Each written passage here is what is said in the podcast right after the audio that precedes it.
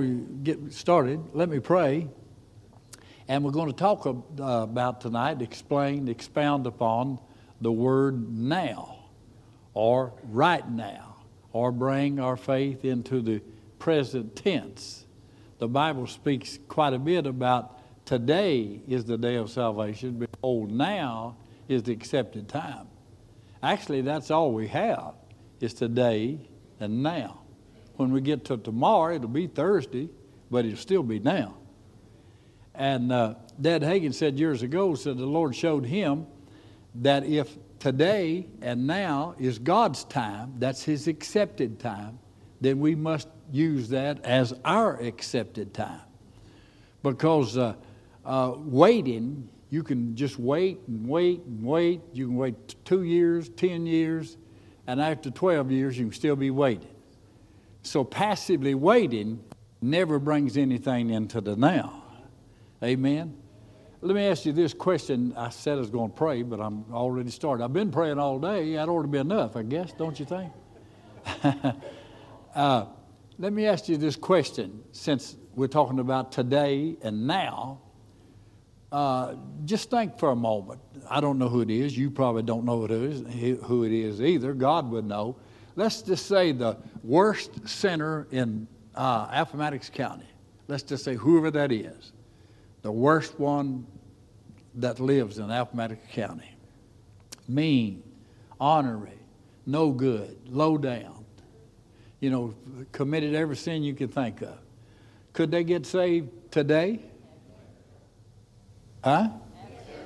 Could they get saved now? Would they have to be in a church? They could get saved in their car, pickup truck, couldn't they? If, if they had some knowledge that uh, salvation is for them now, today, now, they could get saved now. I remember when I got saved, I, I wasn't on my knees no more than 45 seconds. And I got up. I was born again. Something happened just in 45 seconds of time, praying with uh, four other Christians that's already born again, three of them baptized in the Holy Ghost. And uh, I was with them, staying with my sister for a few weeks in South Carolina in 1962. Her husband was in the Air Force, and she was saved, he was saved, and they had a couple uh, that was in at the Air Force Base they were both saved. The, the lady was baptized in the Holy Spirit, but the men was still seeking, tarrying as we did back in those days. So they would come to each other's house. They'd come over to my sister's house, and before they'd leave, they'd always say, Let's have a word of prayer. Well, it wasn't a word. Sometimes it was 30 minutes to 45. They'd pray. And I just sat, you know, till they got through. I wasn't saved. And uh, so this particular night, we was at their house. They, was, they had a little trailer. The Air Force Base was just about to close down in s- spring of 63, and this was November of 62. And so all the, you know, troops and so on was getting ready to be sent somewhere else, and he had a little trailer that he lived in, just a little small thing. It wasn't even as long as from here to the wall and uh, pick, pulled by a pickup truck, you know. So uh, we were at their place, and uh, it was about midnight, and they sang and played music. My brother-in-law played the guitar. My sister was a great singer, and this couple he played a guitar, and they were good singers. So I sang all my life, you know, just as a kid up. So I'd jump in and help them sing songs, and uh, you know, do that much.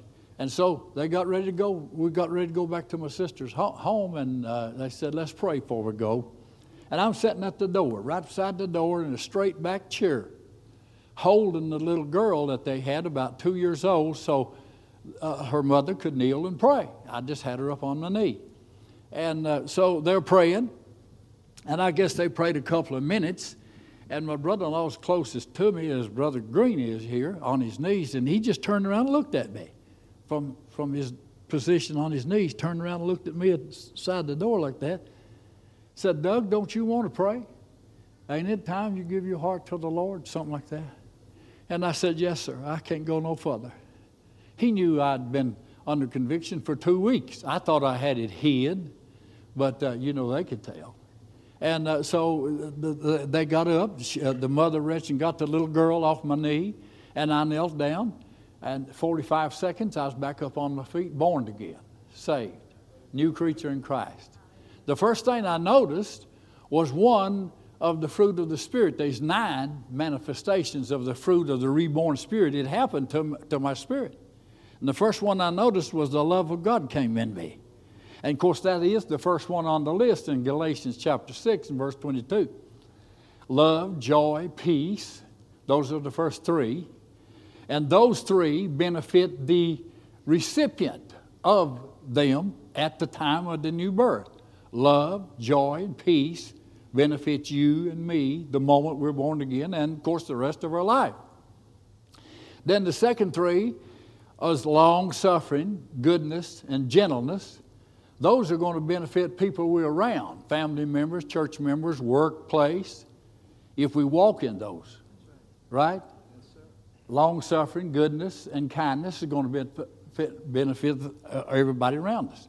And the last three is going to benefit our Heavenly Father if we walk in them faithfulness, temperance, meekness, self control, temperance and self control, same word faithful, meekness, and self control is going to benefit our Father if we live that way. Is that right? Three for me and you individually, every day of our life, three for people around us, and three that benefits God. Hallelujah. You ever heard it that way before? Uh, so uh, I got up and I knew that the love of God was in me. And I thought about a boy I went to school with. And uh, he, he was kind of a bully. And I was a little bit afraid of him. I didn't like him. He didn't like me. He would bully around. And I had a shoulder that would come out of place just if you uh, didn't watch what you was doing. My left shoulder would come out of place a lot, just slip right out of the rotary cuff, playing basketball or whatever. Well, he didn't know that, but I knew it. And I thought, if I get in entangling with him and this shoulder comes out of place, he'll beat me, beat the pudding out of me, sure enough. and uh, so that's one reason I didn't want to tangle with him. But one morning in the gym, uh, we would go to the gym, you know, for class start, kids sitting in the bleachers, and some out on the basketball floor shooting basketball, you know. So uh, I was out there with those boys just shooting basketball, and he was out there, and he got a rebound and throw, throw it to me. He didn't need to throw it to me. You just go shoot, supposed to shoot himself. But he threw it hard, hit me hard with the ball, you know. So I went after him. And uh, I was a pretty good wrestler. I couldn't box worth a nickel, but I was a good wrestler. And I, I, I, I gave him the old Ric Flair suplex. I did. I thought he'd slap over my head on a hard wood floor and it shocked him. It splashed him. Kind of surprised me because he was a little heavier than me. But uh, I, that's what I did. I, I gave him the Rick, Ric Flair suplex, as they call it wham, hit that floor. Well, he kind of left me alone after that because I guess it surprised him. So when I got up off my knees, I thought of him. That was the person I despised the most till I was born again. See what I mean? But when I got up, I thought of him. I didn't say anything to the other four couples there. Two of them wouldn't have known who it was no way. My sister did. She went to school with me. She would have known who he was. And I said in my heart, my heart, my heart just spoke to me. If he was standing here with these other four people, I could hug his neck and tell him I loved him. Mm. No way before I knelt down there could I have done that. Yes, no way. Wouldn't have wanted to even seen him cross the street, let alone hug his neck. But that happened. That love, that new birth, the, the God kind of love came into me. And of course, it's been there all along. Can you say amen? Have I walked in it real perfectly? No, not, uh, uh, not as good as some. I remember one day I was complaining to myself about not walking in love as good as uh, uh Dad Hagin was famous for walking in love. People think of him as a great faith giant, but his daughter, when, she, when he passed away, she testified and said, People always refer to my dad as a faith giant, the modern day Abraham of faith. And of course, he was. She said, But as I grew up, I knew my dad as a man of love. And Brother Green, if he hadn't have been a man of love, he couldn't have been a man of faith. Because faith worketh by love. So I was talking to myself one day about how opportunities had presented themselves, and I didn't use the love of God as good as I could have, should have, thinking about how good Dad Hagin was at it. So I'm really feeling bad about myself, you know. And uh, of course, the devil, you know, he, he helps me. So he said, Lay that little hammer down you pounding on your head with and take this big sledgehammer. You are sorry, excuse for a Christian. You never have walked in love very good. You know how the devil to do. So I'm, I'm thinking this way, and the Holy Spirit dealt with me inside. Said, uh, I know your heart. I've seen where you failed, I've seen where you passed test. He said, the Holy Spirit said to me, Nobody makes straight A's, not even Billy Graham. Come on. Come on. Said that to me. Come on. Say. The only man that ever walked on this earth that made straight A's was Jesus, and he did it as a man. And then the second guy that probably influenced Christianity more than anybody else was Paul the Apostle. And then we find out in uh, uh, as a deacon, just uh, oh six years after Pentecost, the church had grown so much they had to select some deacons. So they told them, said, Look out among you in the congregation of the believers and pick out seven good men, full of the Holy Ghost, full of good report among the people, honest, and uh, the love of God and faith and all of those things that require you to just stand in the office of a deacon. And so Stephen was one, and Philip was one, and there was four more. You remember that? And the Bible said that Stephen worked miracles among the people as he served them daily, I guess that we would say today, meals on wheels. And Philip and Stephen rather would go into homes, people would be sick or something, and God would use him. He'd pray for them, he'd give them a little faith message, and the Bible said he worked miracles as a deacon. Well, uh, uh Stephen rather. And so they, and, and in seventh chapter of the book of Acts, he preached a message to the religious people of that day and told them how they crucified Jesus and so on and so forth. I mean, you, you remember that long sermon he preached in the seventh chapter of the book of Acts? Well, they killed him for it and uh, stoned him. And he, while, he, while they were stoning him, he asked the Lord to forgive them, like not to sin against their charge. So that took the love of God, didn't it? and somebody uh, I heard this testimony not too long ago. Somebody went to heaven in, in out of the body experience and had an experience, you know, going to heaven, seeing some of the saints, and they saw Stephen. And they asked him, said, uh, What was that like? You've been stoned to death. And you, of course, you know the Bible said he fell asleep. And he said, I never felt the first stone. I never felt not one of them. Before the stones hit him, his spirit had left his body, and they were just throwing at a dead body that they had buried in the ground. They would bury you up so far, waist up, and stone you that, that way, because the rest of your body's under, on the ground. So uh, he said, Forgive them, Lord. They don't know what they're doing. So I've always said, Lord, I can, that same kind of love is in me. But I, am not, I'm sure not saying I, I got it developed where Stephen did. But we can. How many believe you can? How many believe you can develop your faith where you can face your giants down like David did? How many believe you can develop your joy and dance all over the place like David did? Because all of these spiritual forces are in you when you got born again. And as I said, the first one I noticed was the love of God. Hallelujah. So, back to right now, that wicked, that most sinful person in the county can get saved right now. If he was in here, we give an altar call, he'd come up, be forgiven, cleansed right now. Well, what about the person that's got the worst sick condition in their body in Appomattox County? Could they get healed right now? Or wouldn't they have to do some waiting? You know, Jesus, this is, this is a beautiful story. You know the story well uh, four men brought a friend of theirs that had palsy to a house where Jesus was preaching, and they got there late, and the house was full of people, and they couldn't get in. Couldn't get in the doors, couldn't get in no way. Back door, kitchen door, front door, nowhere. And they looked up, and got up on the house, you know the story, and they let the man down through the roof. on his little pallet that they brought him on. And they letting him down, you know, and he's laying on that thing. And they finally reached the floor, and Jesus is standing over there preaching. And Jesus said to him, uh, Son or man, or whatever, however you dressed him, thy sins be forgiven thee. Well, wait a minute. He didn't come about sin. He came about the palsy. He wanted healed. No, nothing was said about sin. You know? And Jesus said, Man, thy sins be forgiven thee. And the scribes and Pharisees sitting in the house, you know, they begin to reason in their heart. They didn't say anything, bunch of cowards. they wouldn't say anything out loud, but they reasoned in their heart. And Jesus said, Why would you reason in your heart that I said to this man, Thy sins be forgiven thee? He said, Which is easier to say?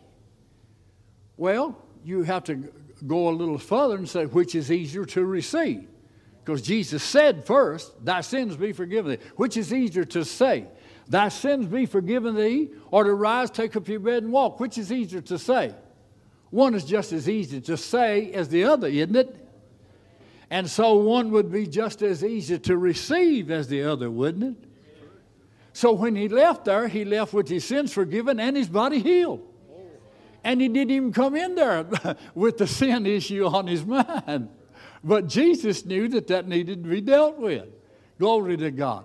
So, which is easier for this wicked, terrible, sinful man that we described to get forgiveness of his sins and cleansed here tonight, or the person that has the worst condition in their physical body to get healed here tonight if they were here in this room?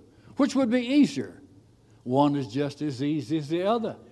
Both of them was taken care of by the same, same sacrifice. Can you say amen? But see, we don't look at it like that.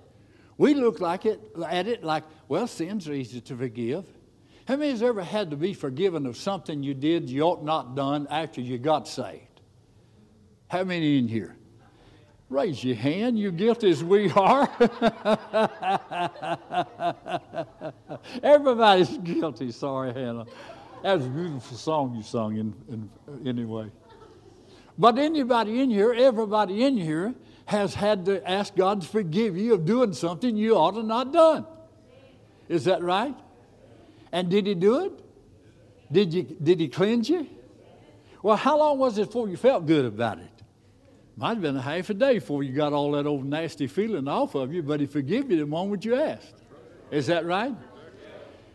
Uh, Brother Copeland tells a good story. I'll tell it best I can. Many, many years ago, when his ministry was beginning and small,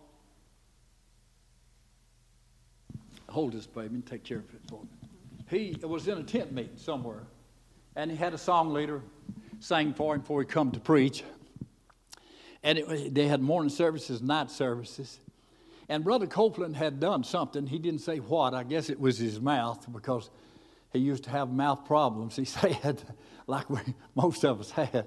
And he probably said something he ought not have said. And he's out behind the tent, and the guy's singing for him, and Brother Copeland's got to go in and preach just in a few minutes. And he don't want to do it because he has repented over what he did, but he just don't want to go up there and preach because he still feels like a dog for what he did. And uh, so he said uh, to, to the Lord, I'm just going to let my song leader preach. I'm just going to tell him, go ahead and after you sing, go ahead and bring the morning message. I'm not going up there. And the Lord spoke back to Brother Copeland and said, Why ain't you going up there? He said, Because I just don't feel like I can go up there and minister after what I've done, what I did. And uh, the Lord said, When you repented of it, wasn't when I found out about it. I knew you did it. I knew you would do it. In fact, I knew you'd do it yesterday before the day got here. How many knows the Lord knows if you're going to mess up uh, before you do? But He's already made provision to fix it for you. And He said, I didn't, I didn't find out about it when you repented, Kenneth. I've already forgiven you. And He said, You're already cleansed. And Brother Copeland said, he said, now get your feelings under subjection and go in there, do what you're called to do. He said, I brought my feelings under subjection and I went in there and preached like a wild man. Hallelujah. So God forgives and cleanses, and God heals and delivers, and to Him one is just as easy as the other. But we don't look at it that way. We look, look at it like, yeah, I can be forgiven. I, I got mad. I did something wrong. I shouldn't have done it. I've repented. I believe God's forgive me. And, and then when it comes to healing, you think, well, how long do I have to wait? How much do I have to pray? How much do I have to confess? Uh, you know, I ain't been that good of a Christian, so uh, reckon really do it. Or you know how, how the devil goes. Is that right? Like Dad Hagin again, we tell a lot of his stories. He said after he was healed, raised from the deathbed, out on the road preaching, he said all the symptoms came back to him that he had on that deathbed. The heart, deformed heart that he was born with. He described it like this. He said it shook, fluttered in his ch- chest, you know, like a, an old A model. Uh, with his fenders a flapping coming down the street. You know, of course, he's born in 1917 and he got healed uh, August 8, 1934. So uh, he, he's way back there. He's talking about an A model car. Uh, t- t- they had a T model and an A model back then. He said, My heart fluttered and jumped and jerked and flopped and flipped, just like fenders on an old A model car coming down the street, you know, just a flop. And he said, I'm preaching, holding meetings, staying in the parsonage of the pastor where I'm preaching, and all these symptoms came on me in the middle of the night, woke me up at one in the morning. And I said I was in severe pain uh, alarming symptoms. The devil began to talk to him immediately. You're not going to get healed this time. You know what the doctor said. They said this could come back on you.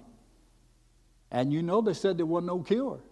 And in, in fact, the uh, blood condition that you had, that'll come back on you too. You'll go back into that paralyzed body like he lived for 16 months. And all those thoughts are coming to him. Well, you know, the, uh, if, you, if you're not strong in faith and don't know what you're doing, you'll call 911. Your heart's uh, hurting terribly. You'll get the pastor up and call 911. Is that right? That's normally what people would do.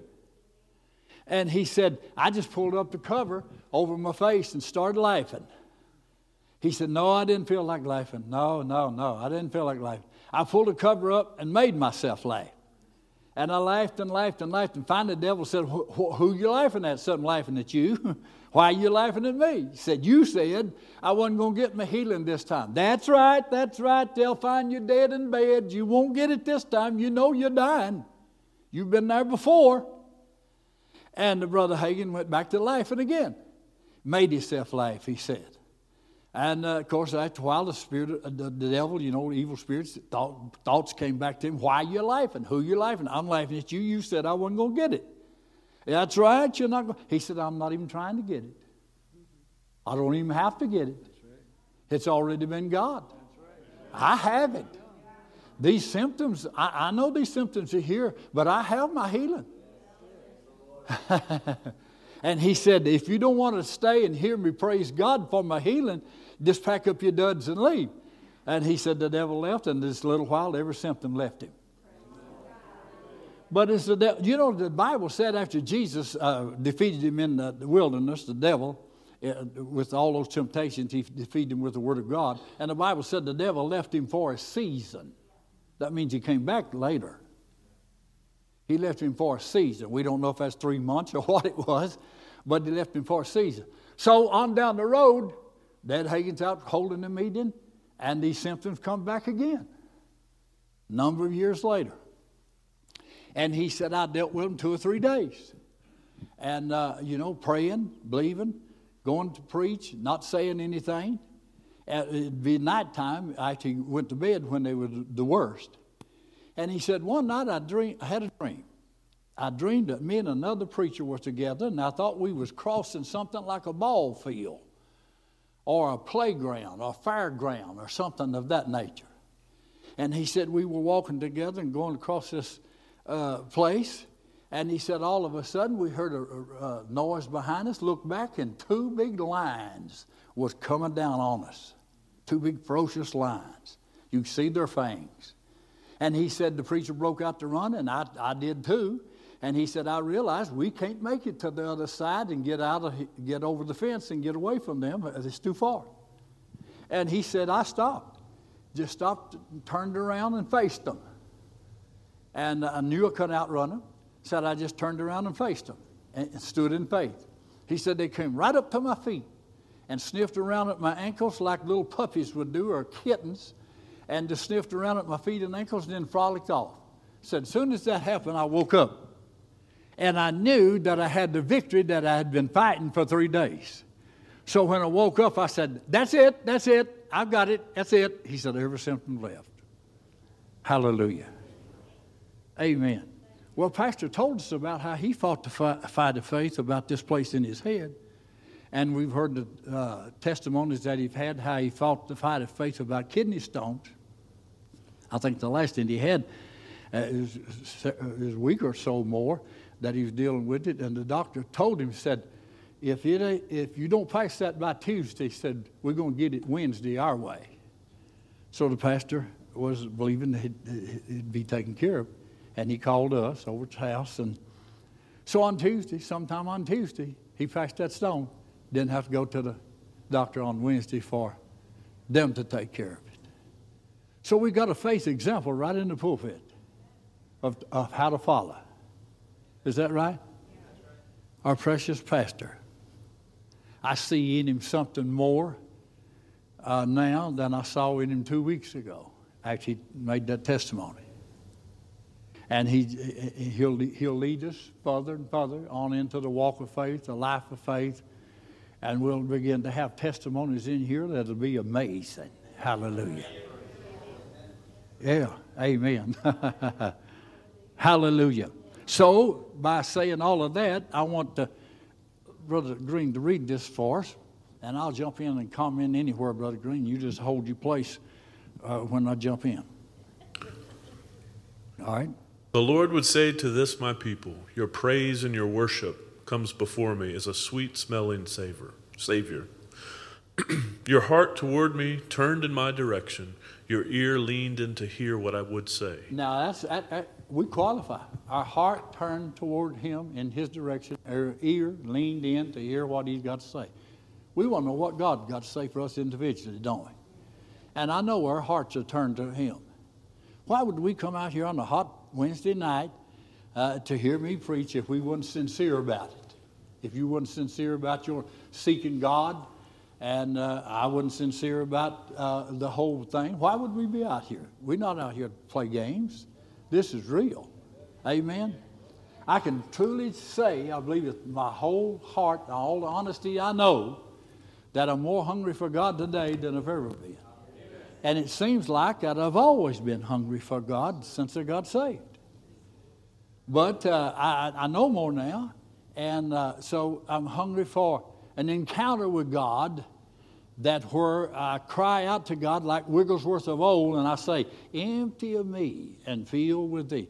Now, look what kind of culture we're living in today. If we, if we don't get empty of ourselves and our own mindsets and things like this and filled with Christ, we can't change this culture because it's going to take the supernatural Christ like life and the supernatural Christ like ministry and the supernatural Christ like anointing to change this, this culture. Did you see what happened in Joel Osteen's service a week or so ago? How many saw that? People down, right down front, right in his face, took off their clothes. And he didn't know what to do. You could tell he didn't know what to do. He was caught off guard. Is that right? So I've been praying that, that that episode will wake him up, so to speak, where he will know what to do the next time. And I said to myself, no way in the world they could have done that in A.A. Allen's tent. No way in the world they could, could pull that off. I don't believe they could pull it off in this church. Huh? And they, they, they my goodness, my goodness. Hallelujah. But you know how you, Hallelujah. Praise the Lord. So you have to deal with things. I remember one time we was in a tent meeting, and there was a man there, and I guess it was his wife. She looked more like Dolly Parton. Uh, she looked, she really looked good, and he had an old beard, and he had a staff, and he had on Roman type clothes like you would think uh, Elijah would wear in his day. And he, he was right up front in the tent, big tent. I'm on the platform, you know, he's right down there uh, where he's at. And uh, uh, he says to the preacher, the preacher's preaching, he said, Prophesy like Elijah, brother. And the, and the preacher said, Be quiet, hold your peace. Something to that effect, you know. The preacher kept preaching. And a little bit later, he said it again, hollered out again. Prophesy like Elijah, come on. And the preacher uh, asked him to be quiet again. And so a little bit later, he did it the third time. Well, by the time he did it the third time, the preacher said to him, You want to prophesy Elijah? Like Elijah, get you a tent. This is my crowd. You can't draw a crowd. You got to come here and try to bar my crowd to get your saying over with. So now shut your mouth. And the tent guys got him by the arm and took him outside the tent, back of the tent, you know. And so I got off the platform to see what they do. After they took him behind the tent, I don't know if they may, I don't know if they're going to manhandle him, what they're going to do. And so I got off the back of the platform, stepped back there, see what they do. And they told him, said, we'll let you go back in there if you'll behave yourself and act like a gentleman, keep your mouth shut. But if you're not, you're not going back under there. So, so now what's your choice?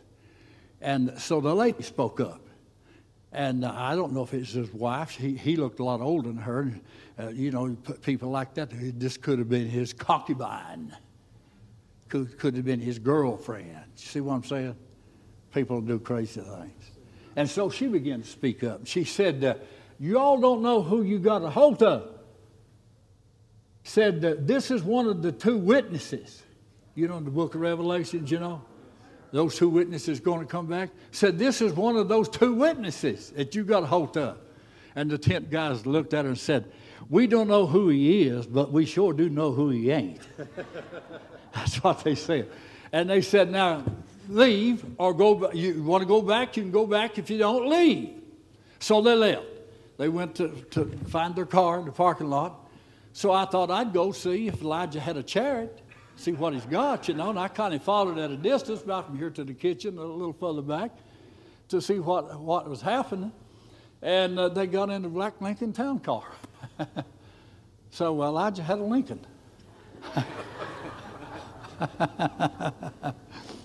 what do you do when some knothead comes in to hijack a service? Well, you use your authority in the name of Jesus and you use your ushers. Can you say amen? Hallelujah. So back to changing the culture, this culture that we're facing today. If if we don't stand up to them, then they're going to come to us and, and try to hijack our church services and show off what they can do. Can you say amen? So we need to let them know before they get here they're not going to be able to pull that off. Hallelujah. Amen, amen, amen. So back to this prophetic word. Your heart toward me turned in my direction, your ear leaned in to hear what I would say, will not be disappointed. No, we're not going to be disappointed if we properly seek for it, listen to it, turn our heart toward it. For I speak unto you from my word, and I tell you of my great and glorious plans. He's going to tell us his great and glorious plans. Here's some of them. Listen to this. Go ahead, Brother Green. And I have spoken of breakthroughs. I have spoken of outpouring. I have spoken of favor, and I have spoken of blessings. Now, and what did he say he spoke of? I've spoken of breakthroughs, plural, outpouring, blessings, and favor.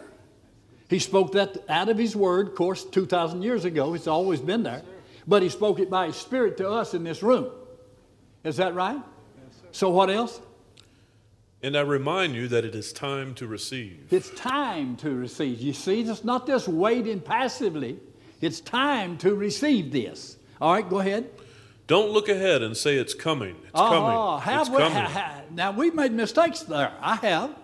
We've made mistakes and said, It's coming. There's a great move of God coming. But the Holy Spirit said, Don't say that. Don't say it's coming. It's coming. It's coming. Yes, it is coming, and there's more to come with it. But it's here now. Because remember now, today and now is God's time. Is that right? right? So we're not waiting on Him, He's actually waiting on us to step in and take hold. Can you say amen? amen? Hallelujah. So that's what Dad Hagin said. if, if now and today is God's accepted time, then we have to have that as our accepted time or we're behind time, Brother Nick. All right, Brother Green, go ahead. Yes, more is coming, but you have blessings right now to receive. Right now. Things to grasp with your faith, to take hold and begin to rejoice before me as if you saw every manifestation already there. What did he say? What did he say there? Take hold and rejoice as if you saw every manifestation already in place. Did you hear that?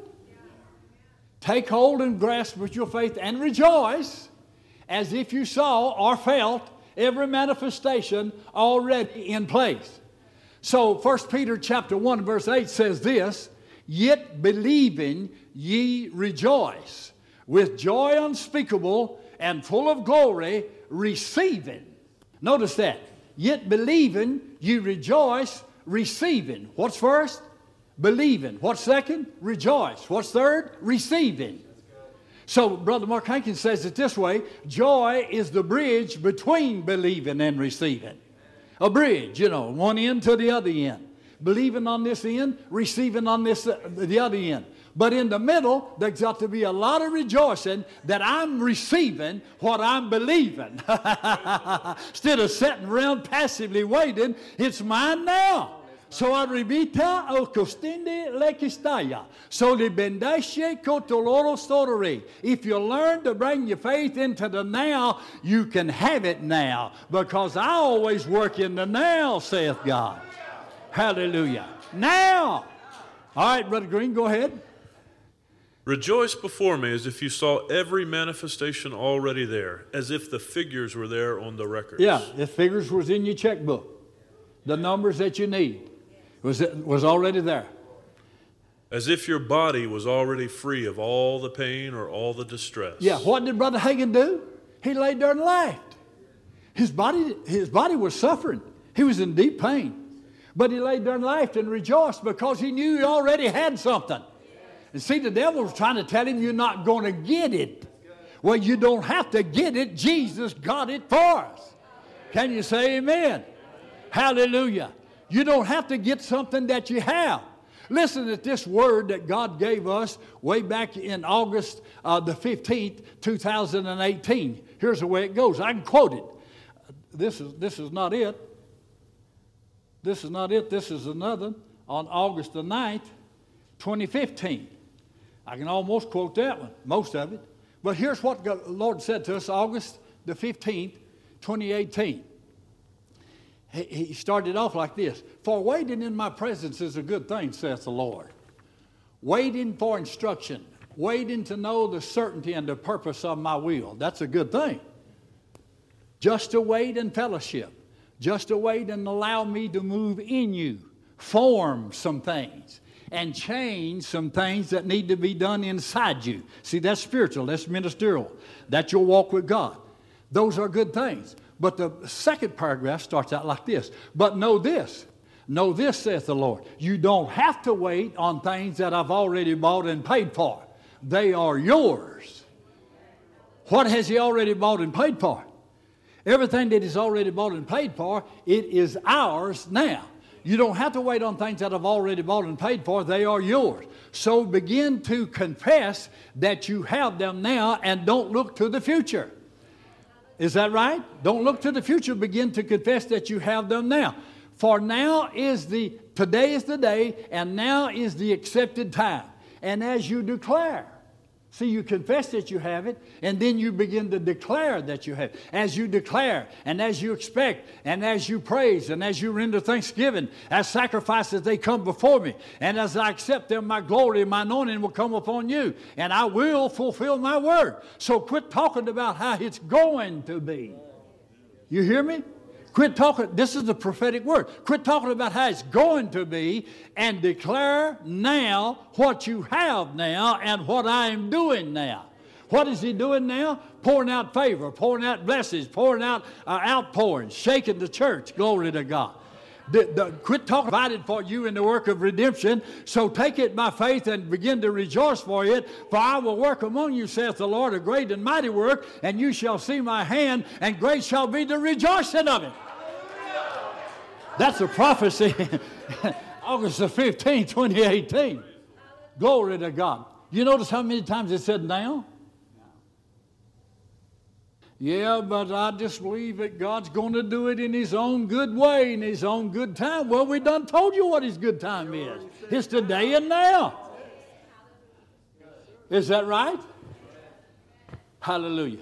One more story and then we'll go. I, I ain't covering half the ground, Regina, I wanted to cover, but I told my testimony again. Maybe I n- never heard it before. How that I got up and sensed the love of God.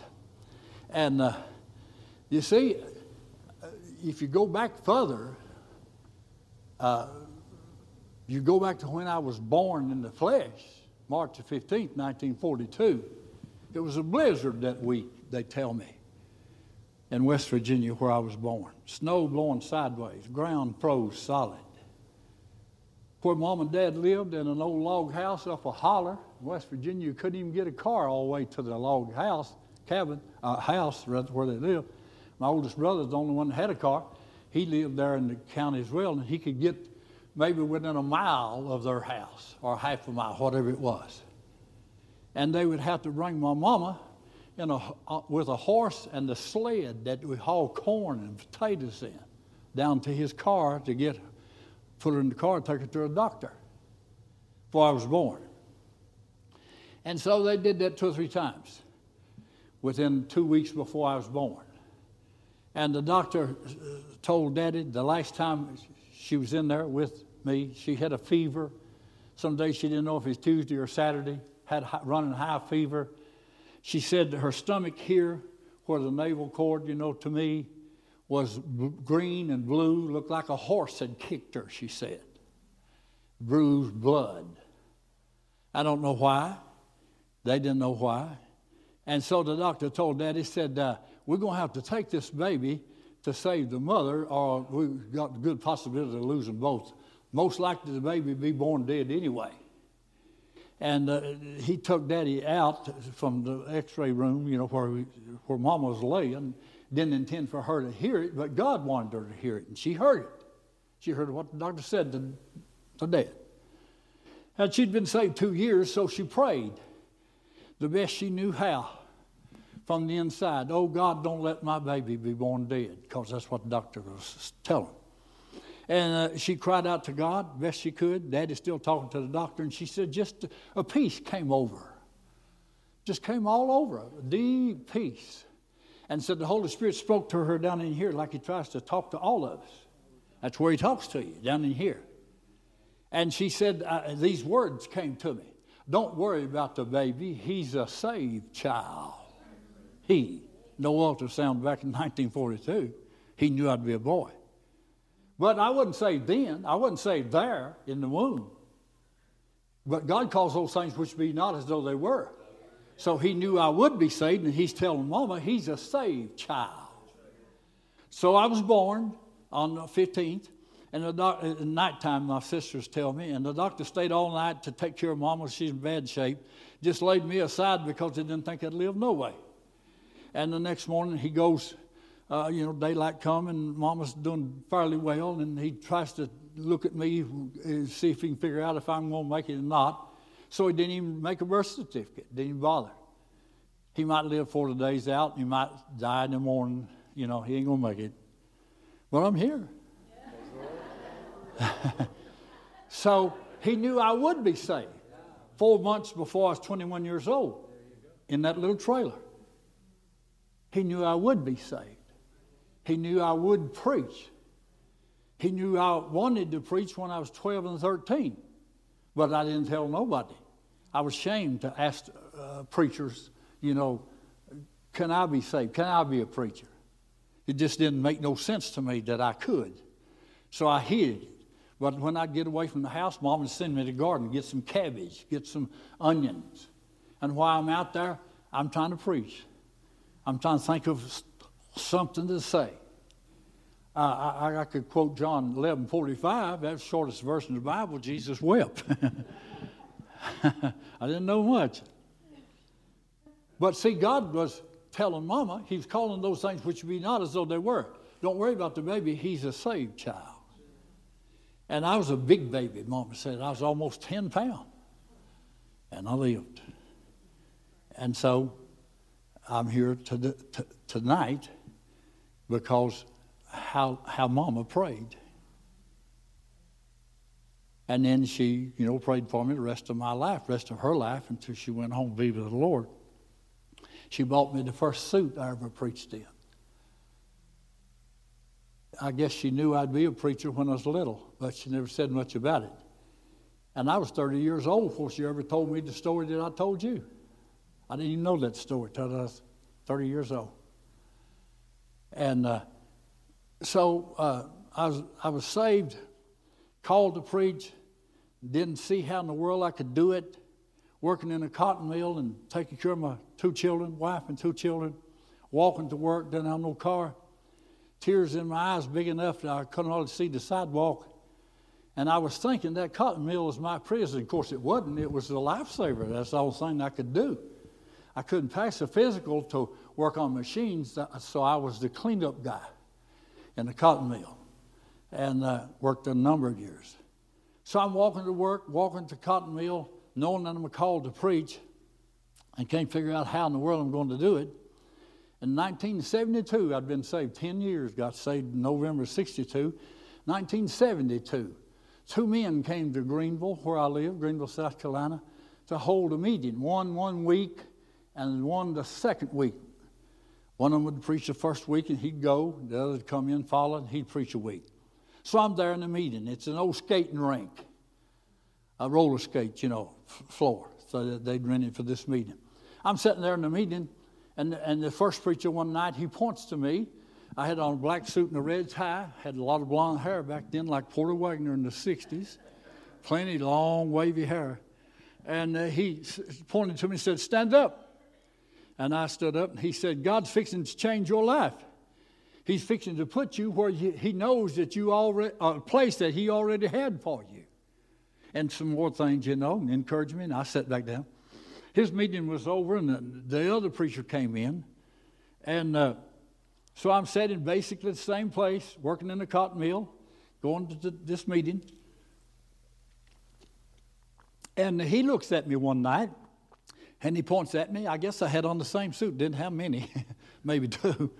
And he pointed and said, Young man, come down here. He, the other just told me to stand up. He said, Come down here. I went down, stood before him. He was a prophet of God.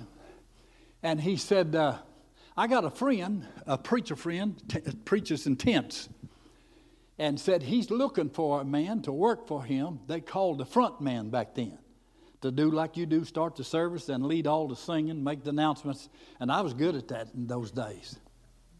And he said he's looking for a man uh, to work with him and said, You're the man that he's looking for. See, this other guy said a week ago, said, Your life's fixing to change. Ten years ago, I knew I was called to preach in 62, I, shortly after I say. And he said, I'll contact him and he'll contact you. Well, uh, it so happened in July that I left the cotton mill and had me a meeting up in Wilmington, North Carolina, in the National Guard Armory. and I'm up there preaching, and my brother calls me from Greenville, South Carolina, and he said, uh, Brother J.T. Simmons here with his tent. He's going to start Sunday evening, first service, 2 o'clock. He wants you on the platform, take care of the service for him. I said, Well, I, I wasn't going to close here until Sunday. He said, uh, Don't forget that prophecy. I said, Yeah, yeah, yeah, yeah, you're right. I said, Come get me then Friday night. I'll close Friday night and we'll go home Saturday morning. So he come, got me in Wilmington, and uh, went out to the tent Sunday evening. And I went behind the tent, and his son was there. His oldest son was with him. He said, Are you Doug Cooper? I said, Yes, sir. He said, uh, My dad's out there in the woods praying. I said, Yeah, I can hear him. He said, uh, At 2 o'clock, said, Steph, they already had an organ player playing on the platform, and they were good said, Step on the platform at 2 o'clock, start service. You know what to do. You can do this. And uh, said, You heard my dad come back here uh, just uh, sing one more song and introduce J.T. Simmons as the evening, uh, afternoon speaker. I said, okay. So I sang a couple of songs, you know, and, and, and a while I heard Brother Simmons back there praying. Glory to God, praise the Lord, you know, I, recognize he's back there. I said, we'll sing one more song and introduce the evening speaker, afternoon speaker. So I sung one more song, and I said, uh, uh, Brother Simmons stepped through the curtains from the back of the tent. First time I ever laid eyes on him, first time he ever laid eyes on me. I reached him the microphone. He started preaching, wide open. He never told a joke in all the years I knew him. He wore a suit and a tie every day of his life, whether it was Tuesday before we'd start a meeting on Wednesday, or whether we'd come home from Mississippi and I'd stay an extra day with him before I'd catch a bus out of Montgomery and back to South Carolina. Wore a suit and tie every day of his life. Never told a joke the whole time I knew, knew him. So serious, so such a powerful tent preacher. And he'd been preaching about 10 minutes. And uh, the uh, lady from out in the parking lot, way out yonder, you can hear her crying coming our way towards the tent. And she's just crying and screaming. You think somebody's broke her arm or she's, uh, uh, you know, had a car wreck. She's trying to get in there for help. I don't know what's wrong with her. She kept coming to the tent. So she came to the back, came right on down the aisle, just straight on down the aisle screaming like she's burnt uh, uh, uh, with fire or something. It was a hideous scream, not a good scream. And she ran right up to the platform right here. And uh, Brother Simmons jumped off the platform and met her right there, stopped her on the one yard line. and uh, he was straddled of her, casting the devil out of her, just like that in the snap of your finger and um, maybe a minute goes by, and I'm on the platform in a chair, and nobody up there but me. He told me stay on the platform after I turned the service to. And he looks back up on the platform, and motioned me to come down there. I got down there beside him, knelt down on the ground, and she's she smells terrible. She's drunk as skunk, as we say. You know, whiskey all over beer, and she just smells terrible. She's got on red polyester pants, and they're tight as a banjo string. And of course, you know, in 72, all of our church people and ladies were long dresses and uh, hair like the Church of God, the old time folks. That was so strange to see her there in those red polyester pants and half drunk. But she's on the ground praising God, you know, thanking God for saving her, delivering her. And he looks at me and said, Get her up and baptize her. Had a pole he brought behind the truck, you know, at your pull. It's about yay deep, about like our baptistry. He said, Get her up and baptize her, Brother Cooper. And I said back to him, ain't going to be no Sunday night service. See, it's a Sunday evening service. Tomorrow night, Monday, to start the night service. I said, let her come back tomorrow night with a dress. I'm, my tradition, you know, was speaking. Yes, sir. And he looked at me real funny and scolded me kind of loud. He said, baptize her now. And I got her up, got her over there to the baptistry, and the speaker was right there above the baptistry in the tent. So I motioned for a guy in the front row to help me. And he got up there to help me. We stepped her over in the pool, you know, explaining to her what's going on. Water baptism. You got saved on the ground. You got the devil out of you. You're sober now, even though you smell terrible, you, but you're sober. and we're going to baptize her, see? And so uh, we can't, and he goes back to preaching wide open. He's a little guy, but he's got a big voice. And he's preaching wide open. That's all the way he knew how to preach. And he went back to preaching we baptized them. The Holy Ghost fell under that tent, and they started coming from everywhere. And we was there, I guess, till four o'clock that evening. And they, some, somebody said they counted them, and they told me afterwards, I'm 30 years old, see, uh, back in March, and this is July. And uh, we, they said you baptized 72. Good day's work. First time we ever laid eyes on the preacher that I was already working for. Good job. Faithful servant. So I got, caught, I, got, I got in on the I got in in the ninth inning where, you know, you hit a home run and you win the game. You ever seen anything like that? That's why I was introduced to that guy. Worked with him for about six years. Hallelujah. And he told me before he, uh, tip meetings began to wind down, he got him a church to pastor a church. And I could see, you know, me and Brother Simmons' ministry is winding up. Where am I going? What, am I, what can I do? I don't know nothing else. I'm good at what I'm doing, leading the service, taking a few offerings, not many. Most of the time somebody else did that. I'm good at preparing the service for him. He said I was the best he ever saw. And uh, paid me $70 a week. Start, that's what I was paid. And all my expenses, you know, bus tickets and motels and food, all that. He took care of all that. So he said to me, as the tent meetings begin to wind down, what am I, I'm thinking, what am I going to do? Where am I going? What's next for me?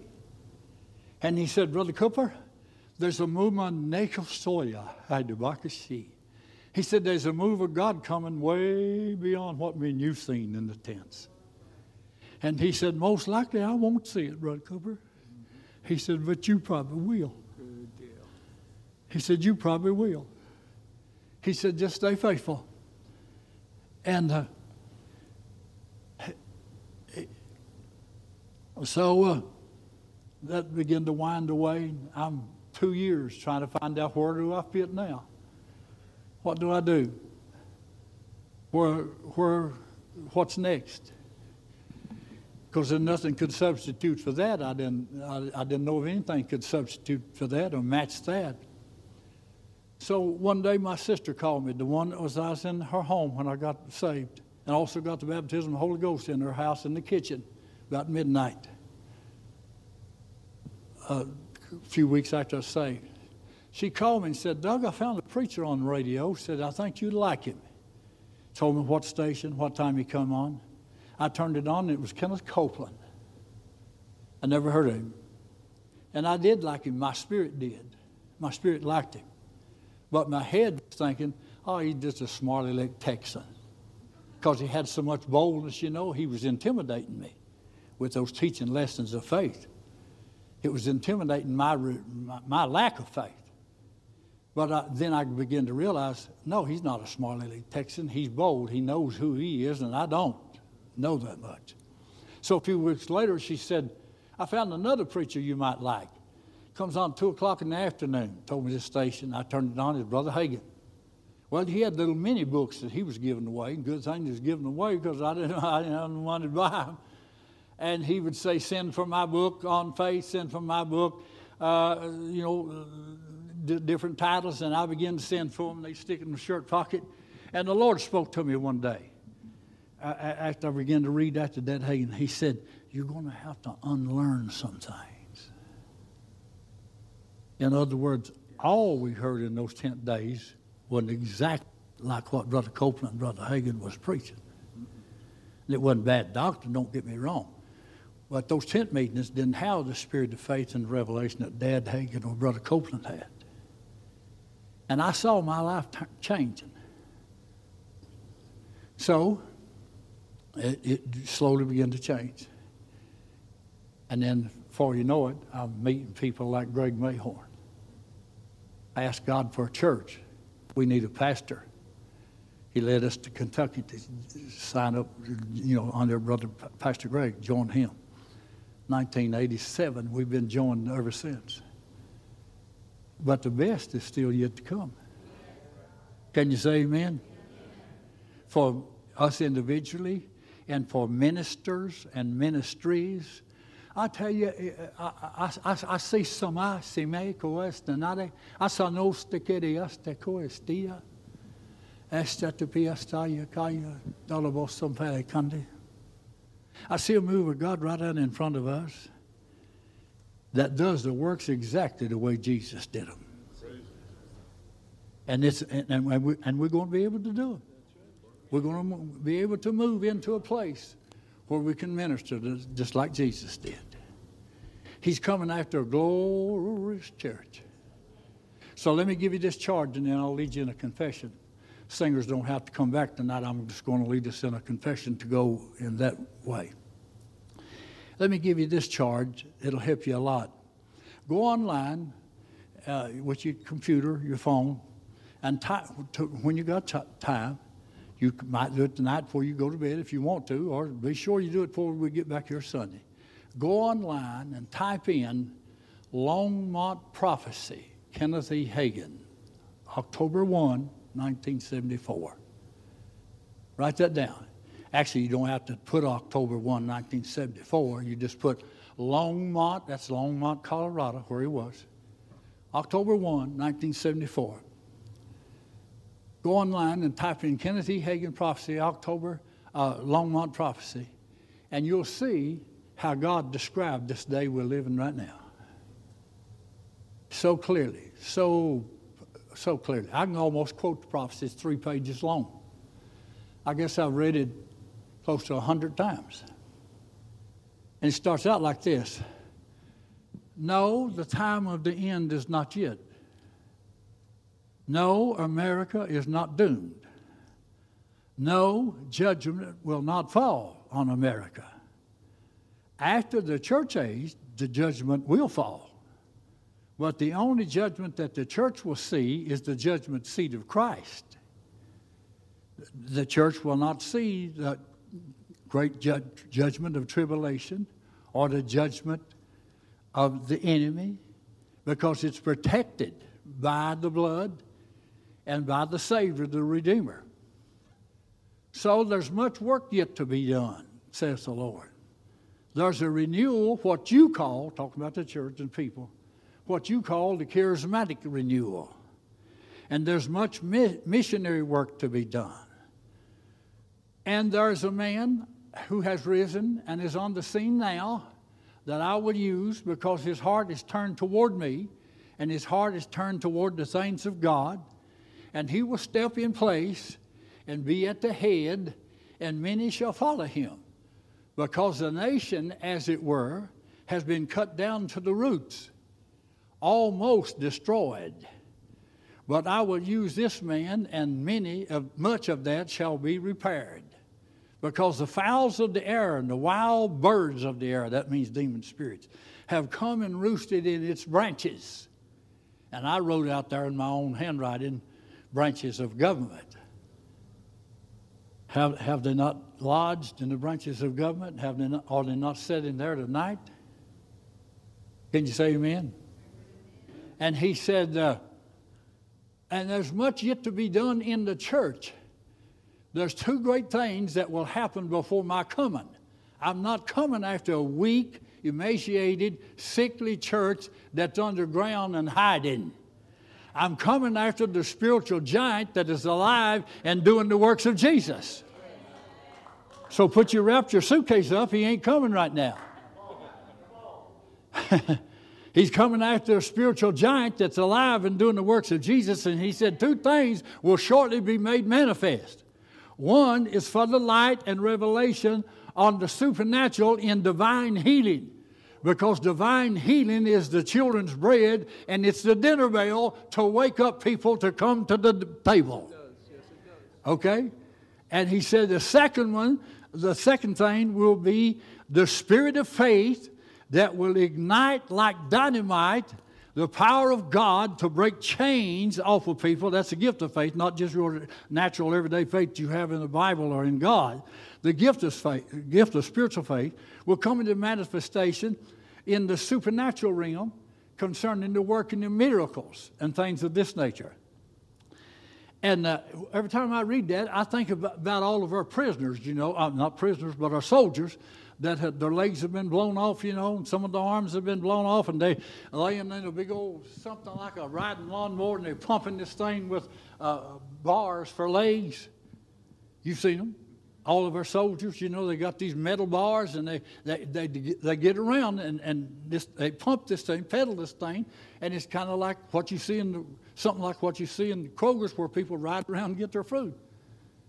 And every time I read that, I think of these soldiers. God's going to give some of them legs back. They can go to bed with their uh, legs as a steel bar and wake up the next morning with full legs. There was a man in Wigglesworth meeting, and I got to go. How many, how many about ready to go? But I feel a deep, I feel a deep knowing and a deep challenge and a stir in your heart to move and want to see these things. Is that right? Do you want to see these things? Wigglesworth was having a meeting and a man had a, a peg leg. His leg was off from about here down, no foot. That's what we call a peg leg. And he was in Wigglesworth's prayer line. And Wigglesworth told him, said, uh, tomorrow go buy yourself a pair of shoes. Go to the shoe store, buy yourself a pair of shoes. Well, he went to town the next day, still had his pegged leg and one shoe. a good foot. And he went in, a young boy said, Can I help you? And he said, Yes, sir, I want a pair of shoes. He said, What size? And he said, Nine and a half, black. And then he looked down at him and he saw that peg leg, you know, and he said, Are you kidding me? What, what, what is this? Are you kidding me? And the guy said, No, sir.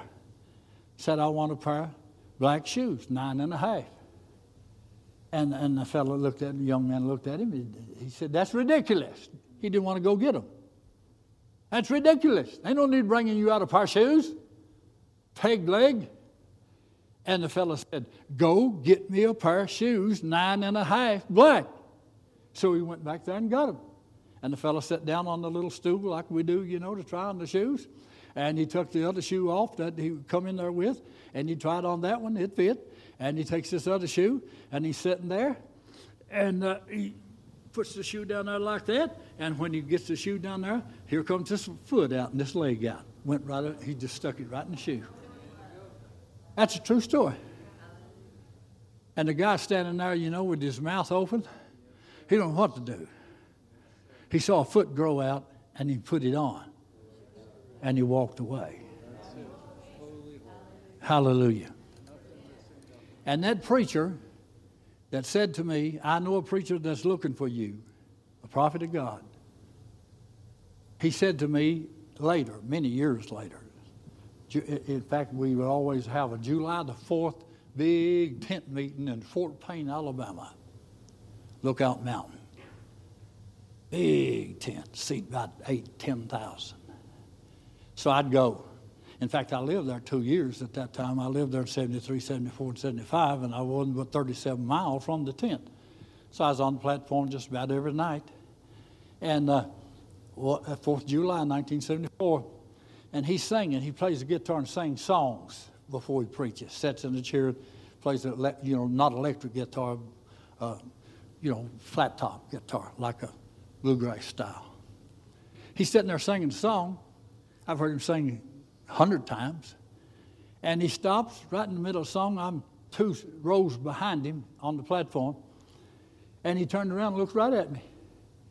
And he, but, but, but before he turned around, he stopped playing his guitar and he said, There's a light headed man. That's blonde, you know, light headed. Said, There's a light headed man that God is going to use in the last days in a mighty way. And he turned around and looked right at me and the other preachers around me, and he said, And his eyes, this is what he said, and his eyes. And he stopped right there in that sentence. Never went no further. I don't know what he was going to say. I wanted to be bold enough to ask him after the meeting's over, what, what's the next sentence? And his eyes, he said. And he was looking right at me. And then in another meeting, uh, he was talking about the move of the Spirit. Some preachers know a little bit about it, some preachers don't know nothing about it. Some preachers understand some of the gifts, some preachers don't have no knowledge of it at all. And he had some well known preachers sitting on the platform, you know, that supported him in other states, had churches he'd preach in, and I'm just a little nobody. I don't have anything to offer him. I just go to meetings and give an offering what I can do, and, uh, you know, get back home. So he turned around one night and he was talking about the gifts of the Spirit, how to flow with the Holy Ghost, how to know what to do, how to listen to God, how to move in the Spirit, and things like this. That's what he's talking about. And man, he knew it. And until I found out, found Dad Hagin, I never saw nobody knew it better. And he said, he turned around and looked at me, pointed at me, and he said, uh, This young man here said he sees brighter than any of you preachers. He sees, he sees better than any of you preachers. Well, I knew it wasn't natural sight. It had to be spiritual sight, discernment. And uh, that didn't set too good with him. I noticed how they just kind of shun me the rest of the meeting, you know. So another meeting we was in, uh, in Mobile, and uh, he turned around and poked me in the chest like this with his finger, and he said, "Where's your next meeting?" I said, I'm going back to Wilmington. Well, that's 1972 when I was in Wilmington first time. I said, I'm going up to Wilmington, North Carolina to preach in the, in the National Guard Army. And he said, uh, Good, good, good. He said, I'm taking this big tent to Charlotte, to the Mecklenburg uh, Fairground, Charlotte. I said, Yeah, I saw it in your magazine. May 1974, he took that big tent to Charlotte. And PTL told all their audience to not go. And uh, so by telling them to not go, they just thought, why don't they want us to go? So more came for curiosity's sake. So in 1974, I'm just telling you how, the, how God moves, how God speaks, how, what a prophet is like. So in 1974, and that 10, a night or two later, uh, he had heard, you know, that the PTL announced to their audience, don't go to this 10th fairground. So one night the Holy Ghost came on him and he said, if I be a prophet of God, PTL will fall. And said the whole world, whole Christian world will hear it fall. Said, don't matter how big the giant is. When bigger he is, the more noise he makes when he falls. Ten years later, in 84, PTL fell. The whole world heard it. Can you say amen? Hallelujah. of course, God is God of restoration and healing. So he tried to heal and, re- and restore everything he could, every way he could. Amen. God is a good God. Hallelujah. Hallelujah.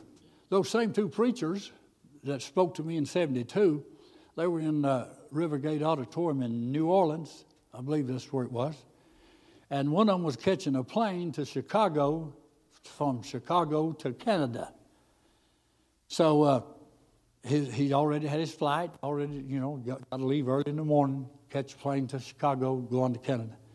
And so this other preacher, his buddy, the prophet, he called his room and he said, Are you flying to Chicago on such and such airline? He said, Yeah. He said, I was praying at 4.30 this morning. I saw that airline. I even saw the tail number, you know, of the plane. And he said, Don't take, take that plane. I saw it go down in a cornfield in Indiana. Everybody was killed. So he changed planes and went, you know, another route. And that plane crashed in, in a field in Indiana. 176 people killed. He said one time, he said, Can some of these things be stopped? He said, I think so, if we had proper intercessors. And he said, Some probably can't be stopped. God, only God knows what could be stopped, what couldn't be stopped. And of course, back in then, those days, we didn't know much about intercession and how to bind and how to loose and how to stop and so on and so forth. So then another pro- uh, prophecy concerning Guatemala, uh, Dutch Sheets was there with his team, and he flew into Guatemala, and he was trying to get out to go to a little, another little island, and he couldn't get the aircraft people to serve him. And they wrangled with him all day, almost all day, way up into the afternoon, to try to get them to fly them to this uh, other place in Guatemala to minister. Dutch Sheets and his team. And he had an intercessor back here in Ohio somewhere that night before. She saw an earthquake happen in Guatemala and she prayed for Dutch. So, before, before the evening was over, somebody agreed to take a little plane and fly him out there. Well, this prophet, he had a ministry down there. He had, uh, uh, uh, years before, he had a, a, place to feed children, and he had uh, motor homes for people to live in from the States. One night the Lord spoke to him and said, There's an earthquake coming to Guatemala, 30,000 will be killed. He said, Get all your stuff and get back to America. And uh, they left. And uh, the earthquake come. 1976, I believe it was. I may not be right on the year. The earthquake come, 30,000 in one night. The night they got the sheets out of there to the other part of the island. 30,000. Hallelujah. Do we know música toca está? Do we need things like that today? Do we need a seer in the church today? How many? Hallelujah. Glory be to God. How many believe we need seers in the church today that can warn us ahead of time? I know two prophets beside myself has decreed and declared that gas is coming down, down, down, down, down, down. I wish I knew the week of the month so I could tell you and we'd get excited about it, but I don't know the week of the month. But two more prophets have said gas is coming down, down, down, down, down. And it will come down. And sooner the better for us. hey, glory to God. So let's stand and let's make this confession. Psalms 19 and verse 14. Psalm chapter 19 and verse 14. Thank you, Brother Green. We didn't get through it, did we? But I didn't know we was going all this direction. Praise God. Is this good? Is this okay with everybody? How, how many? How many's okay? I mean, we're quiet as we, if we was at a funeral, but this is solemn, I guess, in some ways. But uh, thank God for the spirit of seeing and knowing. And uh, so Psalms 19 and 14 goes like this Let the words of my mouth, say it with me, let the words of my mouth and the thoughts of my mind be acceptable in thy sight, O Lord, my strength and my redeemer. Let's go over it again. Let the words of my mouth, say it, and the thoughts of my mind be acceptable in thy sight, O Lord, my strength and my redeemer. To show you, and we'll go. But I, I, I, need to introduce this and say this to you to show you how the Lord started me on the journey of seeing and knowing. Was in, in the late 60s. I was in a prayer meeting in a house. My father in law was preaching, and I was saying for him. I didn't know anybody except him and my mother in law, and my, of course, my children was with me. I didn't know the house people, never been there before. And they had him to preach because they figured that they may get some of the folks in the household saved that wouldn't go to church. That's why they had him over there. So I knew he would give an altar call and uh, actually preach. You know, he'd put two chairs up front in the floor uh, that they brought in from the kitchen for people to sit in as well as the living room chairs. And I knew he set these two chairs out for them to use for an altar if anybody came. So I'm sitting there listening to him preach. And uh, I know he'll have me back to sing an altar call song, you know, like Just As I Am without one plea, something like that. And uh, I'm sitting there, and the Lord said, When you get back up there, tell the folks as a sign, it's just a sign, sign and a wonder. Tell the folks, if I speak through you by the Spirit, if you're a seer, tell the folks that Nikita Khrushchev will be dead in 30 days.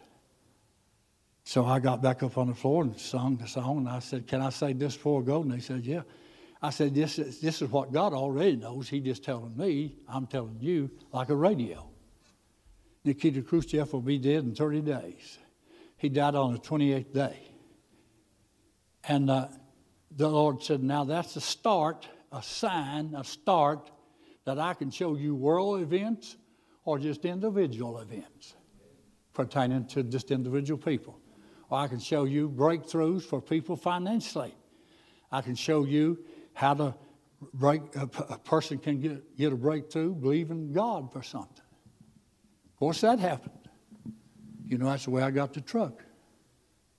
A, a guy got a million dollar breakthrough because we prayed and prophesied that he would have it. you know, we, we, we, we ought to be more excited about it instead of just so solemn about it. Yeah.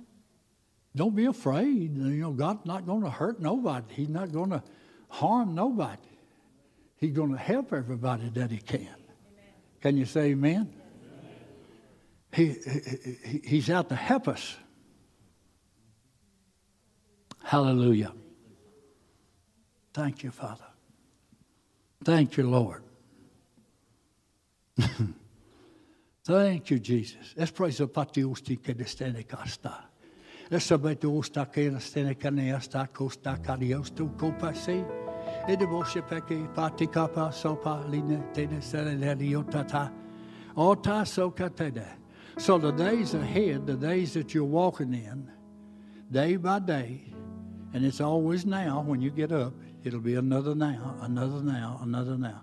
As you walk day by day, with your heart turned to me, as the word have already said, I'll make you strong in the things of God. I'll bring you deep peace in the middle of the night. I'll cause you to overcome things that has bothered you and you wouldn't never have never been able to overcome. But they'll just fall off of you like snow melting because of the anointing and you're drawing nigh to me. Because I've said to you in my word, he that believeth shall be, shall be. He that believeth shall be saved. He that believeth shall be healed, and, and, and on and on and on. And I've said to you that in my word that if your heart desires to draw nigh to me, if you seek me with all your heart, I will be found. And blessed are those that do hunger and thirst after righteousness, for they shall be filled. Won't that be something? When we get filled with rightness and righteousness because we hungered and thirst for it. And he that cometh to me must believe that I am, and that I am a rewarder of those who diligently seek me. So I want to reward you for your seeking, for your hunger, for your reaching out. When you reach out, I'll reach back. and one visitation, one encounter, change your life forever. so ko se kele sinkante, solobo se kede. So keep searching, keep knocking, and keep asking. Because he that asks receives, he that seeks finds, he that knocks it shall be open. And beautiful, bright, glorious, marvelous days are ahead for this church and for this nation. Yes, streets will be filled again with people shouting and dancing and worshiping and praising God everywhere. All across America, school grounds, playgrounds with children, hugging and laughing and dancing and praising and not even know all what it's all about. All ages, college ages, high school, people everywhere worshiping God because God has given America a breakthrough. God has given America a turnaround. Can you say amen? You believe it's coming? You believe God's at work? Hallelujah. I do too. The best is yet to come. God bless you. I'm, I'm, I'm